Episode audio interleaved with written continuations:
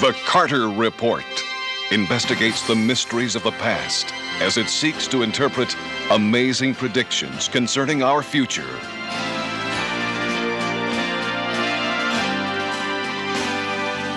John Carter, scholar, writer, and traveler, invites you to join him as he unlocks mankind's most valuable treasure. Hello, America. Thanks for joining us. Welcome to the Carter Report. Have we got a program for you in this session? We're going to take you to the greatest, I think, well, I think it's the most amazing land in all the world. We're going to take you to the land of the God Kings. That's why it's the greatest. The land of the Pharaohs. This is going to be a great program. Come with me to the land of the God Kings, Egypt. I want now to come to the blackboard and draw a little map of the land of Egypt. As I come over here to the blackboard, I want you folk to come with me, and uh, we're going to put this sketch up on the blackboard so that you will know just where we are planning to go this evening. Now, there is the Mediterranean Sea. Here is the delta. It is called the delta because it looks like the Greek letter D. The land of Egypt, about 600 miles long and only about 10 miles across, only relatively speaking, a tiny land. And on both sides of the Nile, out here, you've got the blistering hot sands of the Sahara Desert. And so, the place was protected from its foes, and in this unique land developed the longest line of kings that the human race has ever seen. Now, tonight, we're going to take you to the pyramids. Now, the pyramids up here at Giza, near modern Cairo. Why were they built? Were they built as uh, landing sites for um, um, flying saucers or for people from other worlds? Listen, enough of that sensationalism. We know the facts. The facts are these.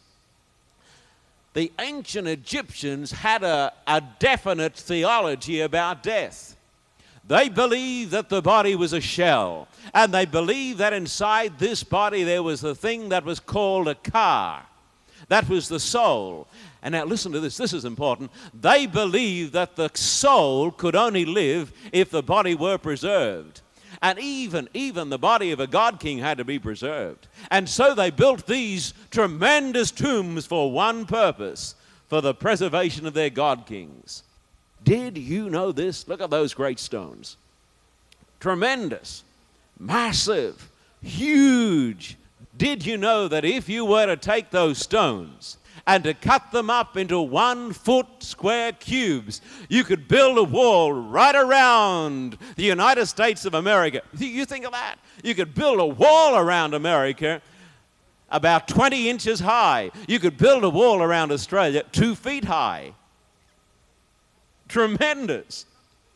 And people come to me and they say, you know, these people back there, they could never have uh, written anything like the Bible because they didn't know anything about writing. We now know today that these people were miles ahead of many of us even today. The Egyptians were great writers, they wrote on everything. Uh, their writing was called hieroglyphic. And they had 750 distinct and different symbols. It took a little while to understand their writing until in 17, I think it was 1799, the soldiers of Napoleon Bonaparte were down there in Egypt after they had conquered Egypt, and they went up to a little village in the Delta, and that little village was called Rosetta. And when they went up to that little village and they were digging around there, they came upon this little stone. It's three feet nine by two feet four, and it is a trilingual inscription. I want you to notice it very carefully on the screen. It is made up of hieroglyphic, demotic, that is also that's also Egyptian, but a later type of Egyptian, and down the bottom you have the Greek language. You notice it is a trilingual inscription. Now, everybody, well, not everybody, but most of the scholars understood Greek. Nobody understood the Egyptian. It was a dead language, absolutely as dead as a dodo. Nobody can understand it. And the secrets of the Egyptians had been lost, you see, for thousands of years. Then they found this Rosetta Stone. There was a brilliant young Frenchman by the name of Champollion. He was a brilliant linguist and he studied, he compared the three different languages. And after years and years of work, after many, many years of work, he was able to announce to the scholarly archaeological world that he had broken the ancient script. And now he said, We now know what the pharaohs were talking about. And now that the Egyptologists, by the use of this great Rosetta Stone, have worked out the ancient language, and now that we can read the ancient language, we have discovered a story that is more fascinating than fiction. And I want to tell you that story tonight. And listen, let me tell you where we're going to go. Let me explain to you. We are going to compare the chronologies up there on the walls of some of these ancient temples with the chronologies that are found in the Christian Bible. And we're going to compare some of the stories that are found on the wall there with the stories that are found in the Christian Bible. And we are going to candidly and honestly ask the question is there a discrepancy? Is this book that America has so much confidence in, is this book truth or has it been exploded by the greatest and the latest findings in archaeology? That's what we're going to do. Now, when I go to the scriptures, I read of a man by the name of Joseph. When I go to the ancient Egyptian chronologies, I discover, ladies and gentlemen, that Joseph was born in the days of the Hyksos kings. I know that is so. Archaeologists today know that is so because you can see there on the screen the chariot the chariot is first mentioned in the annals of the Egyptians in the days of the Hyksos kings. They were foreign conqueror, conquerors. They were Semites who had come down from the north and overthrown the native Egyptians. And they brought with them the chariot. In this book, you read of Joseph riding in the chariot. Therefore, we can pinpoint Joseph in the days of the Hyksos kings. Now, when I go to the Egyptian writings, I discover that there was an uprising against these hated Hyksos kings. It was led by this man who is now on the screen. You see him there? His name was Seqenen Re, and he rose up and tried to drive the hated Hyksos, these foreigners, out of the land of Egypt, you see and he died fighting the Hyksos. And if you look, notice, if you carefully notice the screen, you can see how his skull has been battered and broken to pieces in his uh, warfare against the Hyksos. That's quite apparent on the screen. This man had a son. And I'm going to come over now to the blackboard and I'm going to write up the names of the ancient Egyptian kings. And I'm so glad to see you folk following this tonight with such a great interest. You are a great audience to talk to. It's tremendous to talk to such an attentive audience. Now, there was Seqenen Re. He was the man whose head was all broken in. He had a son by the name of Ka Moses. You notice his name? Ka Moses. He in turn had a son by the name of Ah Moses.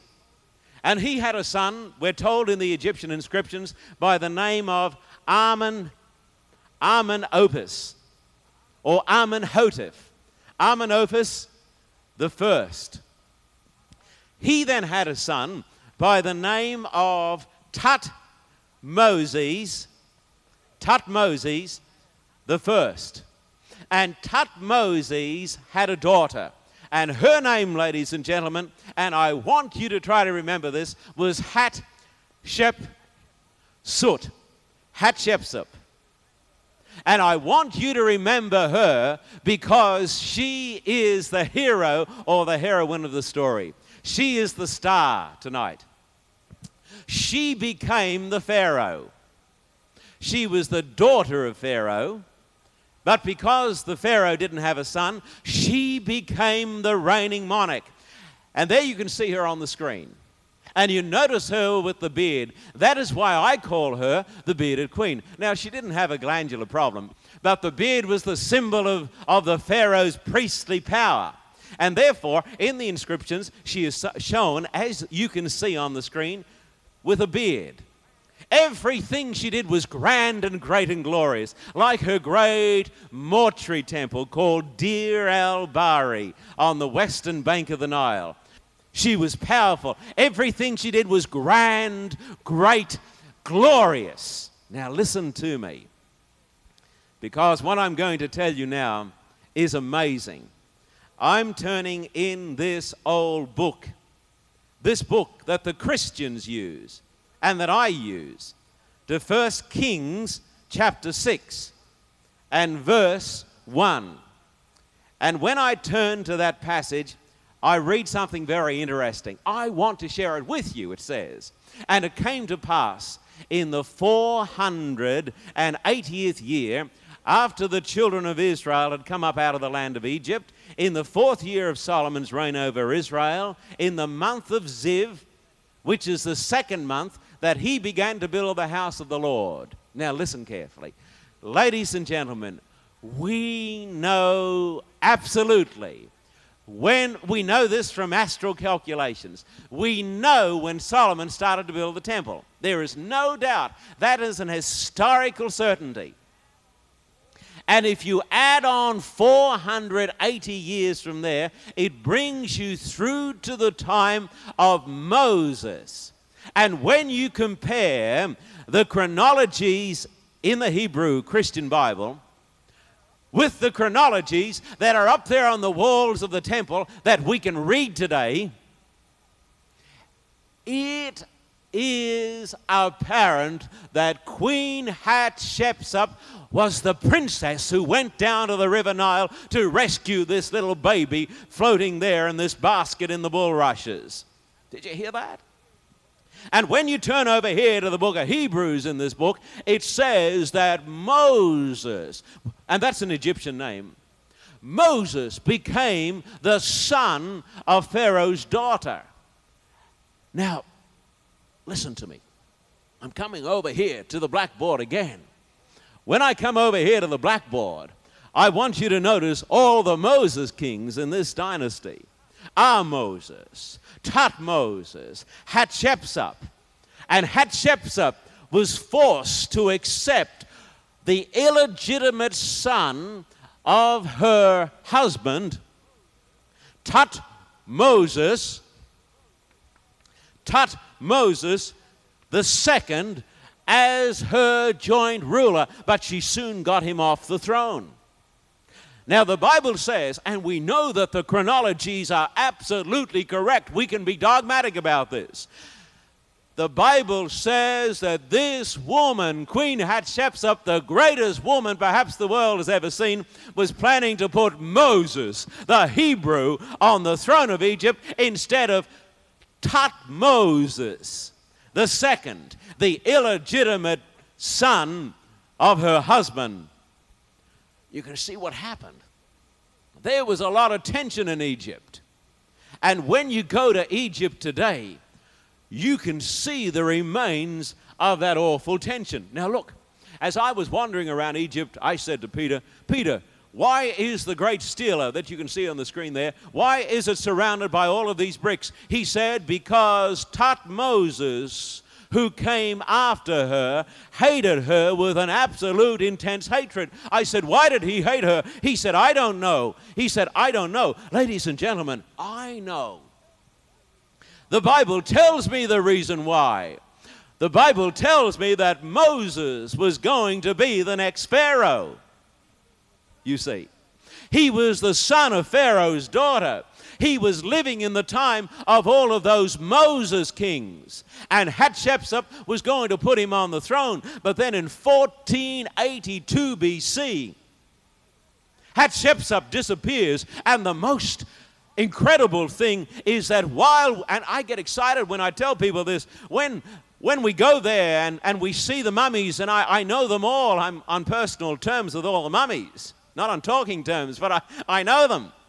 There's the mummies of, of Ramesses and Tutmosis and Amenophis and all of those men, but we don't have the mummy of, of Queen Hatshepsut. You know why? Because the worst thing that you could do to an enemy was to destroy his body, and that's what Tutmosis did. That's what Tutmosis did. He murdered her because she was planning to put this Hebrew, Moses, on the throne instead of this Egyptian, Tutmosis.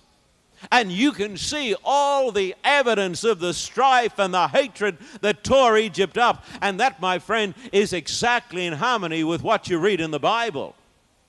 Look at this on the screen. You can see how he took to all of her inscriptions with a chisel and he chiseled them out. There was, you can see it there. It's as plain as the nose on your face. As old Peter said, he certainly hated her. One thing is certain, ladies and gentlemen, and that is this. There was a period back there in the days of Egypt when there was a tremendous strife, a tremendous hatred, a tremendous upheaval, and there is only one solution to the problem, to this archaeological problem. And when I go to the Bible, I find the solution. Ladies and gentlemen, my American friends, let me tell you something. As I have gone around in Egypt and looked at the inscriptions, as I have read the story of the bearded queen, as I have seen the defaced inscriptions, as I have looked at all of these things, I have come back dazed and amazed and stunned by the overwhelming accuracy of the book that is called the Bible. I believe the Bible tonight, not because I just want to believe it. I don't believe it just because of faith. I believe it because of evidence, you see. Absolutely. And I believe that there is a tremendous ton of evidence. Look at this good looking character on the screen. You see him there? Tutmosis the third. He is the Pharaoh who defaced her inscriptions. He is the Pharaoh who kept Moses off the throne. You see, Moses cast in his lot with the Hebrews, but I want to put up his name Tutmosis. He's the Pharaoh, my friend, who was the contemporary of the Moses of the Bible. Most likely, the Moses of the Bible was called Hapi Moses, born of the river Nile. Here is Tutmosis the third. He is the Pharaoh who stood up against Moses. The Bible tells the story of how Moses came down there into Egypt and he said, Let my people go. And the Pharaoh said, I don't know the Lord. I'm not going to let them go. Moses said, You let them go. And he said, I won't let them go. Look at him tonight. He hasn't got much to say, has he? There is the Pharaoh, ladies and gentlemen, who stood up against the great God of heaven and against the Moses of the Bible. I want to tell you tonight we are not dealing with folk stories. We are not dealing with myths. We are not de- dealing with hocus pocus. We are not dealing just with a load of myths. We are dealing with the great historical facts. We are dealing with the facts of history. We are dealing with real people. And this is the Pharaoh who was mentioned in the Bible. Listen, Moses was also a great historical character. As I went through the great Cairo Museum, I saw there also Amenophis II. There you can see him on the screen. Did you know that we know exactly when he became the Pharaoh? Did you know that we know exactly when his father died? Let me come over here to the blackboard. We know exactly when Tutmosis III died, and that was March 17 I've run out of space. March 17, 1450 BC. March 17, 1450 BC. And when you go to the Bible, when you go to the ancient chronologies of the Bible, ladies and gentlemen, that is the very date when the children of Israel came out of the land of Egypt. That is the very date the Bible says that Pharaoh was drowned, drowned in the Red Sea. And this man on the screen came to power in 1450 BC because his father had been drowned in the Red Sea. Can you see why I believe? I believe because of the evidence. I believe of the facts. I believe because of the chronologies. I am forced by the weight of evidence to believe that this book that I've got here on the podium is not just an ordinary book. I believe, my friend, it is absolutely correct. There is the sacred lake at Karnak where the priests would go and wash. But I want to ta- take you now across the bosom of the Nile, across the great God Nile. And I want to take you into the loneliest, the most barren place on the face of the earth, into the lost valley of the kings and the queens of old Egypt. I'm going to take you now to the, to the tomb of Pharaoh Tutankhamun or Tutankhamun. We like to call him King Tut. But there, my friend, is the face of Tutankhamun. I'm standing there at the site where Howard Carter dug for many, many years. He uncovered seven million cubic feet of earth took years and years, almost gave up in despair. But then in 1922, with my old friend Peter the Coptic, he broke into that tomb and discovered 5,000 gorgeous, exquisite, wonderful objects of, of art, like this, this chariot made of timber but covered with gold. So much of the stuff. Gods of gold, goddesses, beautiful cabinets like this beautiful inlaid box. There's so much this, uh, it just takes your breath away. The, the alabaster and the gold and the precious stones and the thrones. What sort of people must they have been? The golden daggers. And here is Horus, the falcon god, who is the symbol of the god himself, the sun god. Ladies and gentlemen, this was the greatest nation the world has ever seen. It was a nation of incredible wealth, a nation that was very, very superstitious, and a nation, my friend, that believed in the supernatural. The Pharaoh, ladies and gentlemen, was buried within a series of four shrines. The outer shrine was 17 feet by 11 feet by 9 feet, made of timber, covered with gold, big enough to put your Cadillac in.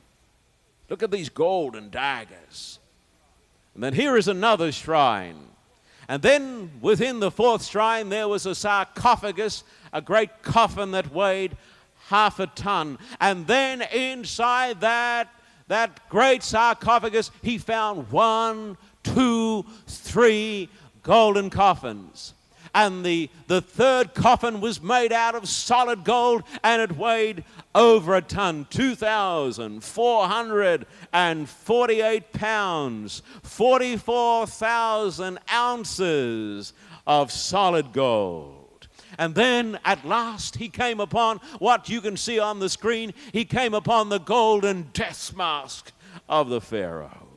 Now, listen to me because I have a story now to tell you which is more incredible than fiction. I'm going to turn to this amazing old book that I believe in, and you can see that I believe in this. Listen to me. You're listening? This book is not only a book about history, this book is not only a book about archaeology, but this book is also a book of prophecy.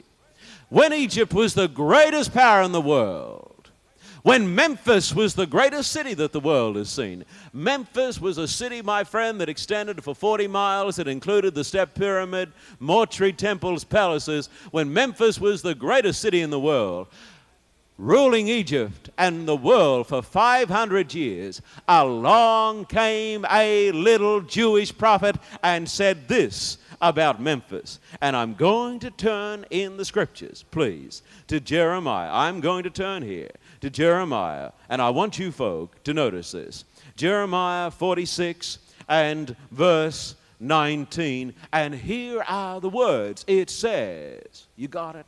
Here it is. Here it comes. Jeremiah 46. Listen.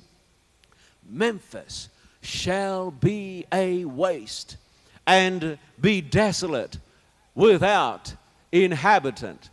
The Bible said that this great city would be wiped off the face of the earth. Did you know when I first visited Memphis and walked around Memphis, I didn't know that I'd been to Memphis until somebody told me a week later that I'd been to Memphis. I didn't even know that Memphis was there. There you can see on the screen Memphis as it is today. There is absolutely nothing left of Memphis. And the prophet said more than that. Did you know that? The prophet said, There shall no longer be princes from the land of Egypt. Ever since that prophecy was given, Egypt has been without an Egyptian prince. There have been Persians and Greeks and Romans and Turks and French and British but no Egyptian princes from the land of Egypt. When I was talking down in Australia, a man interrupted me and he said, John Carter, haven't you ever heard of King Farouk? He said. I said, Yes, I have. And did you know he was an Albanian?